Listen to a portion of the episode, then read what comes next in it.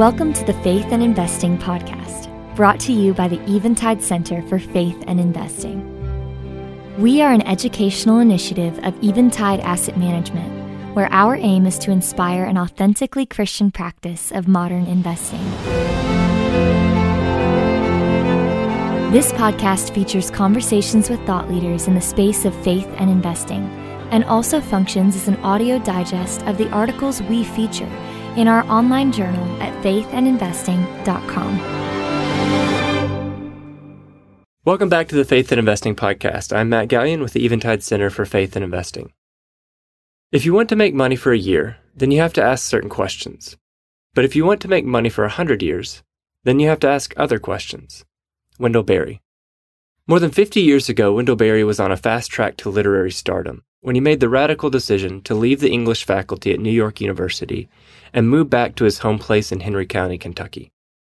Almost 10 years ago, author Winn Collier paid a visit to Berry's farm to learn from the man who, against all odds, would go on to achieve literary stardom by a much different path. Today, we're privileged to feature a beautiful essay from author Winn Collier. In this essay, Winn uses his trip to Berry's farm to reflect on the Bible's guidance on investing with a long view and how this approach can speak prophetically to the rush and anxiety that often riddles modern investing. Today's article is written and read by Winn Collier.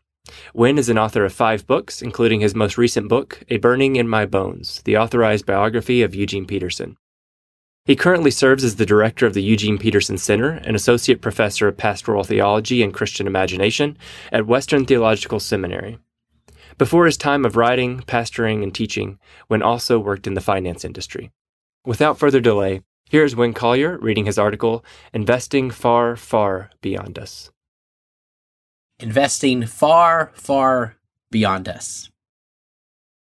I exited off I 71 onto a winding Kentucky road with a green county sign directed me to Port Royal. Meandering through wispy fog and lush bluegrass pastures, old tobacco country. I saw only one or two other vehicles, but lots of cows and rolling fields.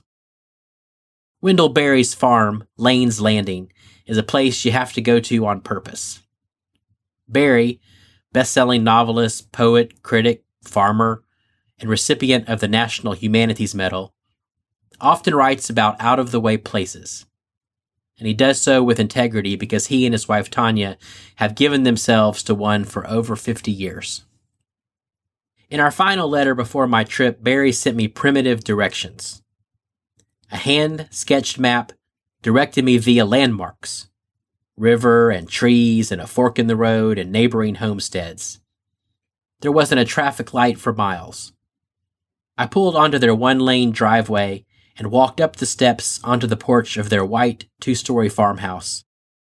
This weathered man with a generous smile and kind, wise eyes welcomed me and for a couple hours we sat in wicker chairs, enjoying conversation under a gray sky and a cool, breezy mist. Our talk ranged wide challenging and hopeful, sobering and centering, somehow all at once. After leaving, I pulled off the road and opened my notebook, trying to recapture lines and memories, bits I wanted to return to, and I still ponder them now, almost a decade later. However, it wasn't merely what Berry said that struck me as important, but where he said it. A small patch of acreage in a supposedly forgotten section of Henry County, Kentucky. This was the place that so many of Berry's friends insisted would ruin him.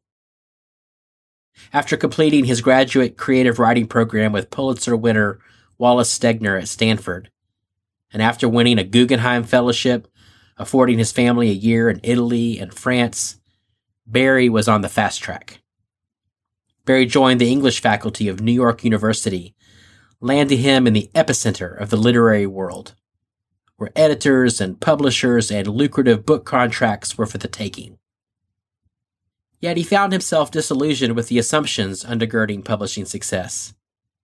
He was following the template the right city with the right people, publishing fast and hard, but he found himself longing for the old home place. To deepen his writing and pursue convictions requiring radical realignment. When Berry decided to leave New York and head back to Kentucky, he knew he was turning, quote, directly against the current of intellectual fashion. Everyone thought he was insane, snuffing out his light just as it was beginning to burn. Certain Berry would ruin his career, Stegner tried to talk him out of this cataclysmic misjudgment. But Berry had gained clarity. The success he was after was about far more than immediate splash and impact. Berry wasn't first aiming to write books that landed on the Times bestseller list. He wanted to stand for and contribute to something that would outlive him. He believed in ideas that required an immensely long view, and he'd committed himself to nurturing truths that put him wildly at odds with the status quo. He longed to participate in the healing of land and communities, and he saw no way to do this from New York and within prevailing formulas. So Berry returned to Kentucky, where from his 12 by 16 foot writing shed alongside the river, he scribbled out some 52 novels and collections of essays and poems that now, at the age of 87, challenge so many of our modern conventions around business and farming and being human and how we determine what's good. Berry writes often about economies, not only money and commerce, but the interdependence of humans and land and a good life. Among his many contrarian assertions is his rejection of our myopic fascination with short term profits, a trance that blocks us from pursuing what's necessary to promote long term good for our homes, businesses, and neighbors. Author and teacher Steven Garber shared how he once took two senior executives of large corporations to spend an afternoon at Lane's Landing. Before they left, Berry shared his long won wisdom. Quote, if you want to make money for a year, then you have to ask certain questions. But if you want to make money for a hundred years, then you have to ask other questions. End quote. One can trace how the choice to leave New York for the Kentucky farm and his convictions regarding industry and economics are part of a seamless whole a far reaching imagination about investing in a healing venture that will stretch long past our current horizon. This vision requires us to overturn prevailing assumptions and rethink from the ground up how we judge impact and success, how we evaluate balance sheets and corporate earnings, and how we construct our own investment portfolios. However, all of this is a vision steeped in biblical wisdom. In Scripture's inaugural story, God instructed the first humans to be fruitful and fill the earth, to nurture creation with tender skill. While slowly maturing under the tutelage of God's wisdom, Adam and Eve were to work with diligence and care, slowly extending the Garden of Eden's lush life over the rest of creation. This was a long term project if there ever was one an enterprise worthy of all they could bring to it, worthy of their entire lives. But the serpent's seduction was potent, luring them away from the dogged trust in God and away from the prolonged, steadfast project their Creator had given. The quick shortcut to what they thought they wanted was too tempting to resist. Often, it still is. We push the land beyond its limits, pumping toxins in search of a higher yield. We clear cut mountaintops and forests in search of fast timber and rapid development. We incentivize workweek schedules to produce more and more, faster and faster.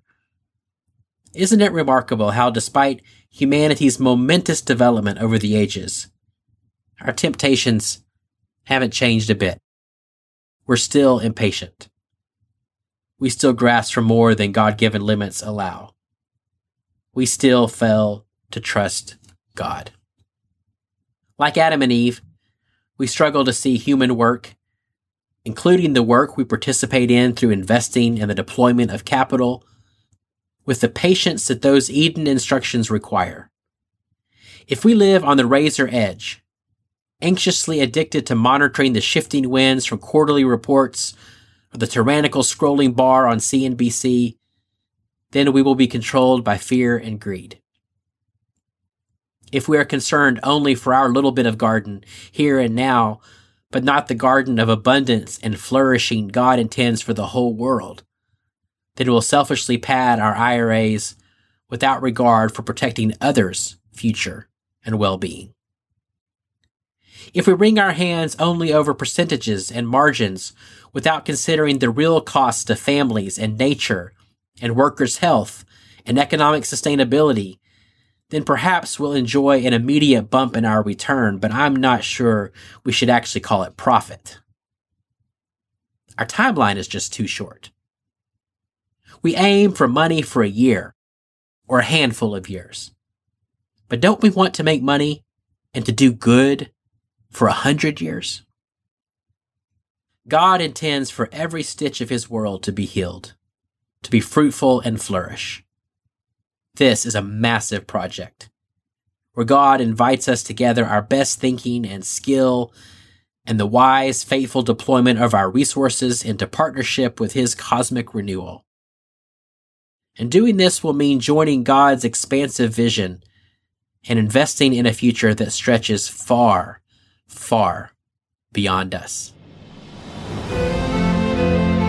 Thank you for listening to the Faith and Investing Podcast. If you enjoyed this episode, please be sure to subscribe, share with a friend, or rate and review us on your podcast app of choice. Your rating and review allows more people to discover helpful resources on faithful investing. To find out more about the Eventide Center for Faith and Investing, visit us at faithandinvesting.com. This communication is provided for informational purposes only and was made possible with the financial support of Eventide Asset Management, LLC, an investment advisor. Eventide Center for Faith and Investing is an educational initiative of Eventide. Information contained herein has been obtained from third party sources believed to be reliable.